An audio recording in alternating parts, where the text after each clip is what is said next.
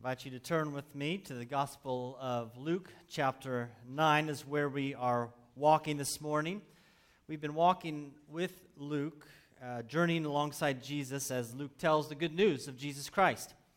Today we ascend the mountain of transfiguration. And in this ascension, we get to view Jesus in his glory. His face shines, his clothes are made radiant. You've got Moses and Elijah appearing with him, and three disciples are left speechless in their presence. On this mountain of transfiguration, we behold the glory of God in the face of Jesus Christ. And that's our hope as we preach and teach Sunday after Sunday. To that end, would you join me with a word of prayer? Heavenly Father, you whose wonderfully transfigured Son, whom you've chosen before the foundations of the earth, upon this mountain with the chosen witnesses before him spoke of an exodus that he would accomplish at Jerusalem. Would you give us strength to hear the voice of Jesus, that we might bear our cross, that we might see him more clearly, who lives and reigns with you in the Holy Spirit, now and forevermore, we pray. Amen. So, this mountain of transfiguration is a passage we come to every year here at Trinity.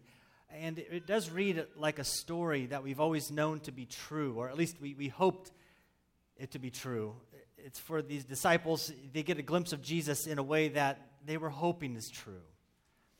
Um, the story here leaves us feeling as it, like the disciples must have felt, as if we looked at a face and known so well for much of our lives, but now we see this face in a new light. Behold it more beautiful, more glorious. Perhaps it's comparable in some ways to that groom who has been wooing his beloved for months on end. He's become familiar with those smile creases along the eyes and the curve of the nose, a rounded chin, so familiar with the crimson tinted cheekbones. And when the day arrives, the bride's face is temporarily veiled as she ascends the aisle, but soon, as if for the first time, the groom beholds the bride's unveiled face, exactly the same in some ways, and yet changed.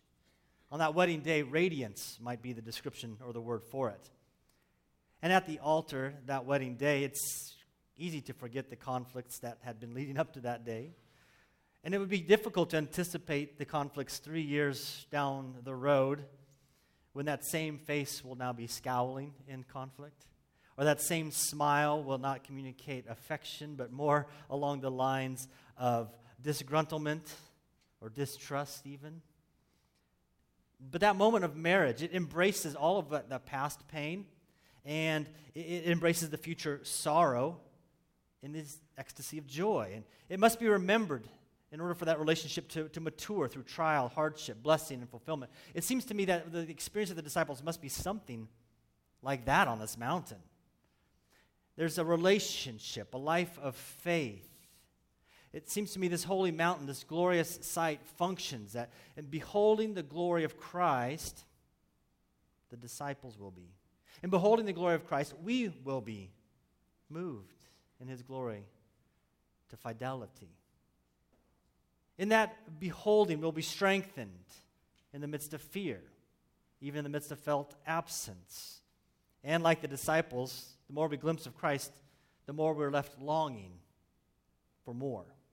So, Luke writes, chapter 9, verse 28 Now, about eight days after these sayings, he, being Jesus, took with him Peter, John, and James and went up the mountain to pray. Now, after these sayings, is what Luke records. After these sayings, what that these sayings encompasses is, first of all, uh, Peter's confession of, of Jesus as the Messiah, as the Christ. That's just happened before they ascend this mountain, well, eight days prior. Secondly, it, it encompasses Jesus' prediction that he's going to suffer, he's going to die, and he will rise again.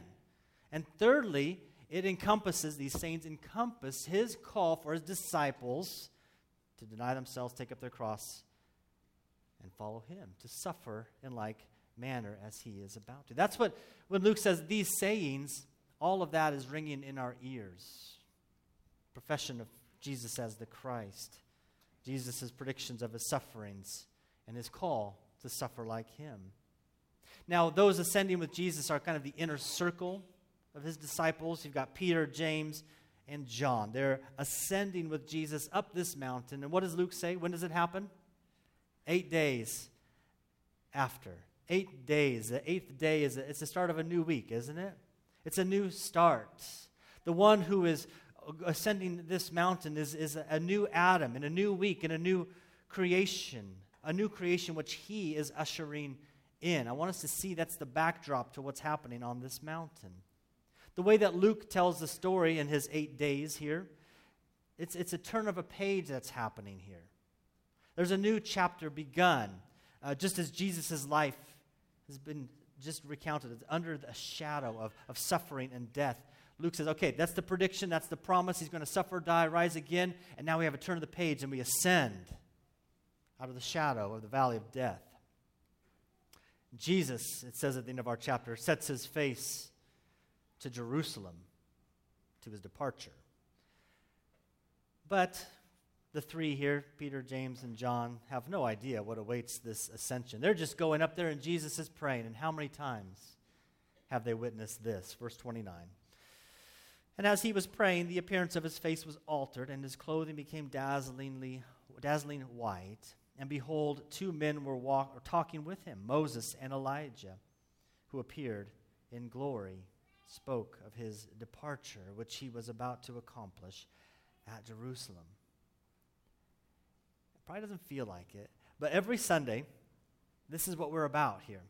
Uh, we're God's gathered people invited to ascend with Jesus into God's holy presence. What the three experience on this mountain is what every Sunday we take hold of by faith, which you see my, the reflection off my head? That's as close to the Shekinah glory as you're going to see from me. It's not an easy thing to do, to, to believe that what's happening here is the same thing that's happening on this mountain. And yet, that's what we believe, and that's what we hold to. Jesus indeed live, lives to intercede for us. So, on this mountain, every Sunday we inhabit his prayers. He prays for us. And now his face we don't see, his clothing changed and radiant. We don't see that, but his face takes the form rather of those around you. The disciples here will soon descend the mountain. They will write and they will tell of their experience eventually. Years later, Peter has just done that in what was read for us.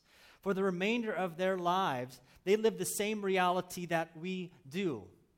That mountain is true. That mountain happened in space and time. This is who Jesus is, and we behold it. We behold him now by faith.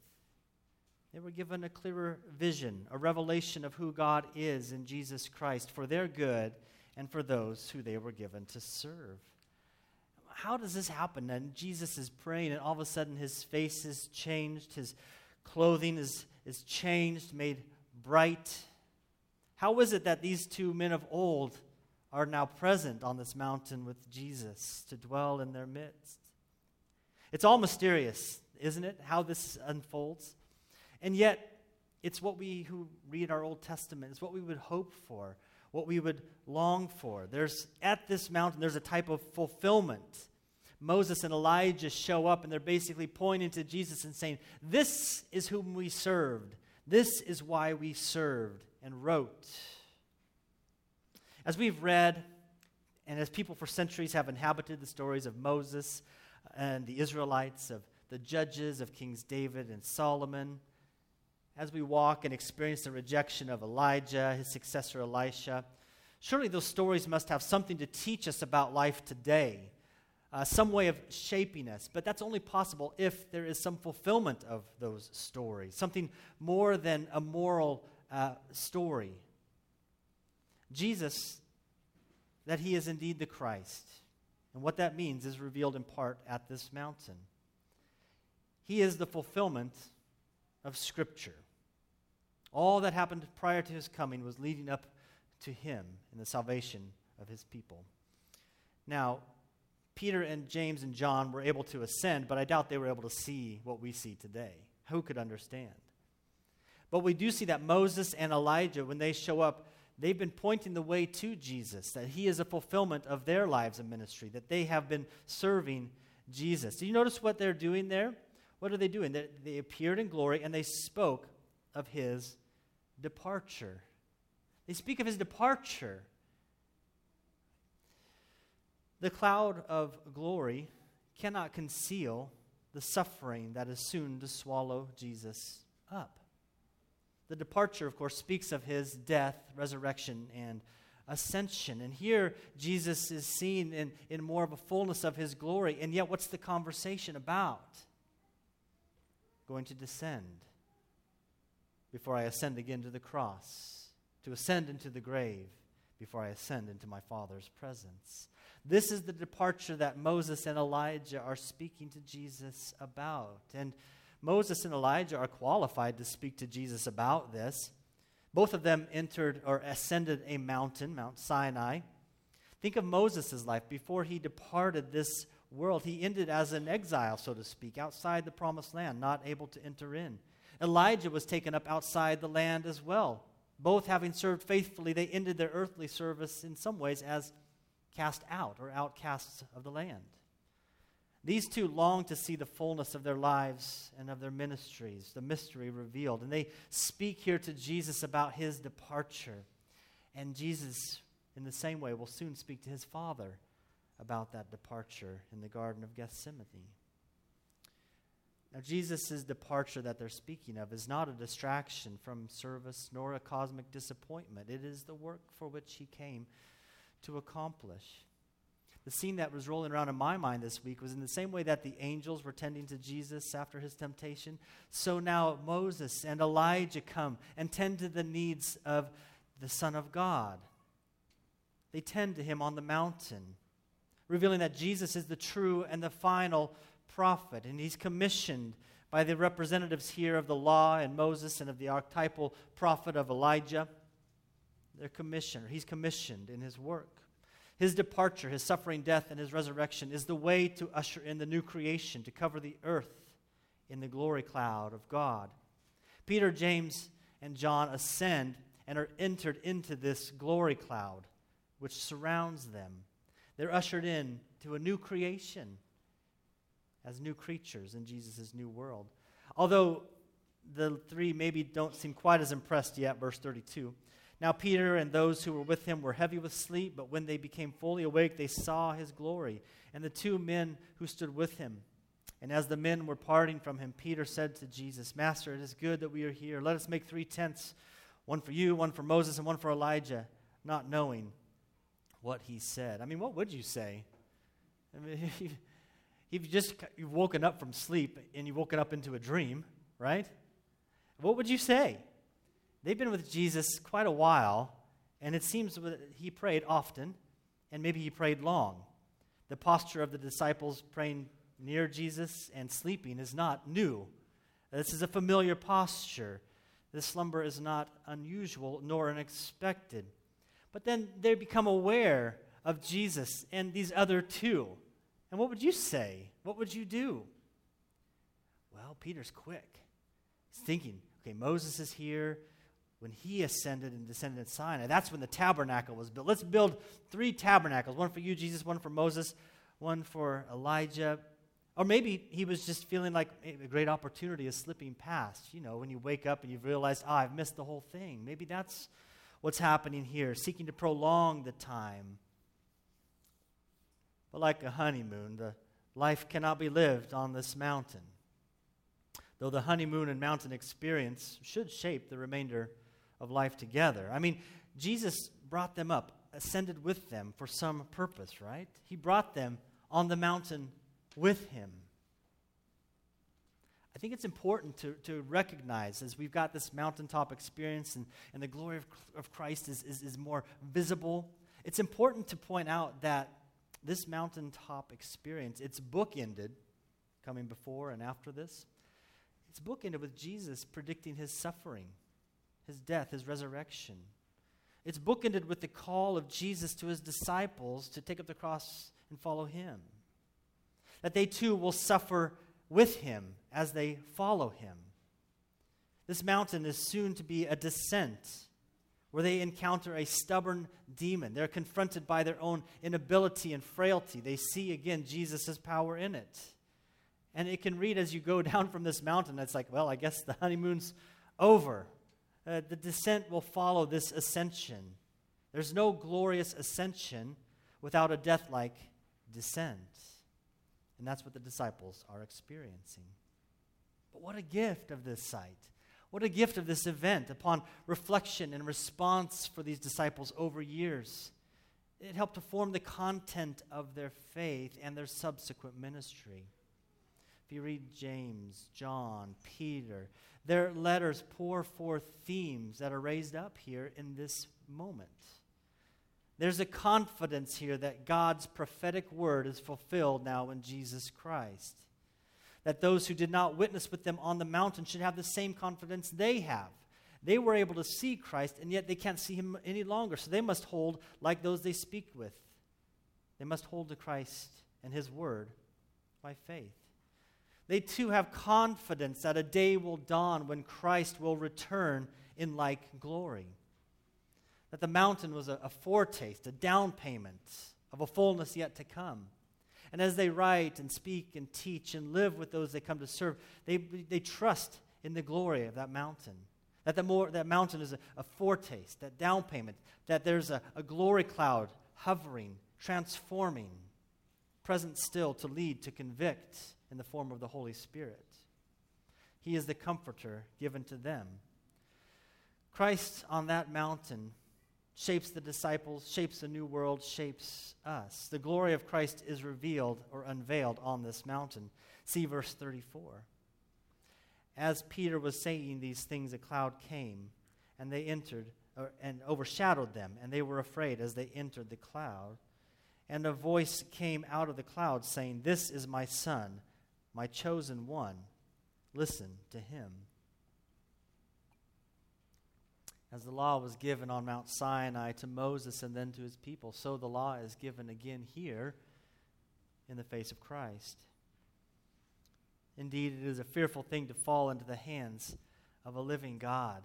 Just try to picture yourself on that mountain. Moses, God's people on Sinai, Elijah when he was on Mount Sinai as well, you have this cloud descend. It's the same imagery that's happening here. A cloud descends, and when the glory cloud descends, what happens?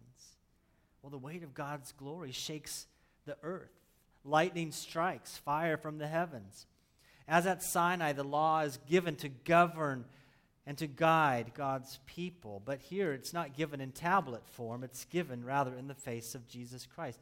He says, The voice speaks, the Father speaks, This is my chosen one, this is my beloved Son. Listen to him. Listen to him. He is God's living word. He is the word of God. God's word here, the living word, is God's Son, his beloved, eternally begotten Son, in whom God takes great pleasure. And this perhaps is the hidden glory of the transfiguration here that those who have a part in Jesus have a part in his glory. In the same way that the disciples were taken up into that glory of Christ, so we who are hidden in Christ are taken up in that same glory. To enjoy the pleasure of the triune God, to know the sonship, the adoption that is ours in Jesus Christ, to taste, to experience his authority, his power poured out in mercy, grace, and love. That's at the mountaintop. And then again, we must be reminded, though, we must go down this mountain as well. There is a descent. And I would imagine that when the disciples descend this mountain and the demons are continuing to oppress and they are in, unable to cast out, that mountain felt light years away. And we live two millennia from the cross. His death, resurrection, and ascension are distance to us, his revealed glory far off. Our own sluggishness and distractedness tends to diminish the shining face of Jesus Christ. We own our sin and rebellion, which hinders us in our approach and entangles our pursuit of Christ. And yet, this transfiguration happened time and space. There's a promise as we witness what happens to Peter, James, and John, is what is true of us in Christ. We ascend into God's presence in Jesus Christ to be transformed and then sent out to a watching world. Verse 36 When the voice had spoken, Jesus was found alone. And they kept silent and told no one in those days anything of what they had said. Peter's not usually short on words, is he? So why the silence here? Maybe it was just too hard to put into words. Maybe these events were too dear to share yet as Mary treasured up the words given to her.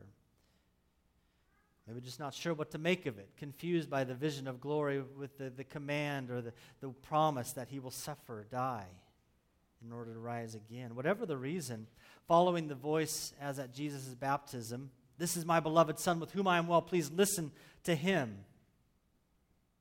When the voice speaks, Moses and Elijah are no longer witnessed, they're no longer seen. Moses is gone, Elijah is gone, and only Jesus remains. And the three bear witness that only Jesus remains. It's the heart of the story, isn't it? It's the thing that Luke leaves us with. Before descending into demonic chaos and human frailty, no longer is Moses the one who descends the mountain to lead God's people. Jesus does this. No longer is Elijah departing Sinai to commission Elisha to serve his people in the world. Jesus descends the mountain of transfiguration to commission his followers to be a light to the world. As we read Peter, James, and John later, we haven't, as John says in 1 John, we haven't seen Jesus with our eyes, we haven't touched him with our hands. We can't confess with Peter to be eyewitnesses to the glory of this mountain, seeing the transformation of Jesus and hearing God's declaration, my beloved Son, with whom I am well pleased. Listen to him. But we have this in common with those writers and those witnesses. From that moment on, their lives were lives of faith and not sight. Memory, not sensory. And memory is not a mere intellectual exercise, it's an active, fervent life of faith, trusting in his, this event as promises for them they and we seek to align our lives with this transfigured Jesus Christ. We place our hopes in the promise that's shown forth on those mountains, on that mountain. The promise is found in the life of the disciples there, isn't it? The promise that in Christ we are adopted as sons and daughters of the living God. It's the same promise extended or held out here, shown forth in the baptism this morning that in putting his name upon Florence, she belongs to him. And the pronouncement is the same for her as it was for Jesus. This is my beloved son. This is my beloved daughter, with whom I am well pleased. The beauty of the gospel is that Jesus takes us with him, ascending the mountain of God's glory and holiness, that we might be taken into his family, adopted as sons and daughters of the living God in all of our imperfections, in all of our faults, in all of our flaws. We are seen as sons and daughters of the living God. There's a promise at this mountain, too, that we become heirs or co heirs with Jesus. Our stories, like Jesus, like the disciples, are so interwoven with the stories of Moses, with Elijah. Our lives become woven in with Peter, James, and John. That glory cloud of God's Spirit, which hovers over them on the mountain, hovers over us to lead us on Exodus, where we are experiencing freedom from the bondage to sin where we trust and believe that there is promised land that is ours in Christ who goes before us. And it's not some segment of the world, it is the entire creation that is His. And in Christ, ours is a kingdom that has no end. And in that kingdom, there is a promise of no more sorrow, no more pain, but life and life to the full. There is a promise, a gospel promise upon that mountain that we will one day be brought to the full inheritance that is ours in Jesus Christ. And the promise is that death there, death itself, even becomes our new day, where we are raised to new life, ascending God's holy mountain with Jesus to dwell in his glorious presence, to feast with him forever in the cloud of his glory, to hear for all eternity the voice of God the Father and his resounding, This is my beloved son, this is my beloved daughter, this is my beloved child, with whom I am well pleased. To that end, we walk each day in the light of Christ's glory, transfigured on this mountain from one degree of glory to the next, transfigured in his glorious resurrection, that we might then transfigure all of creation in his glorious image. Will you pray with me? Heavenly Father, we are grateful for this account here, the transfiguration of your Son. And in his glory, do we find rest? Do we find hope?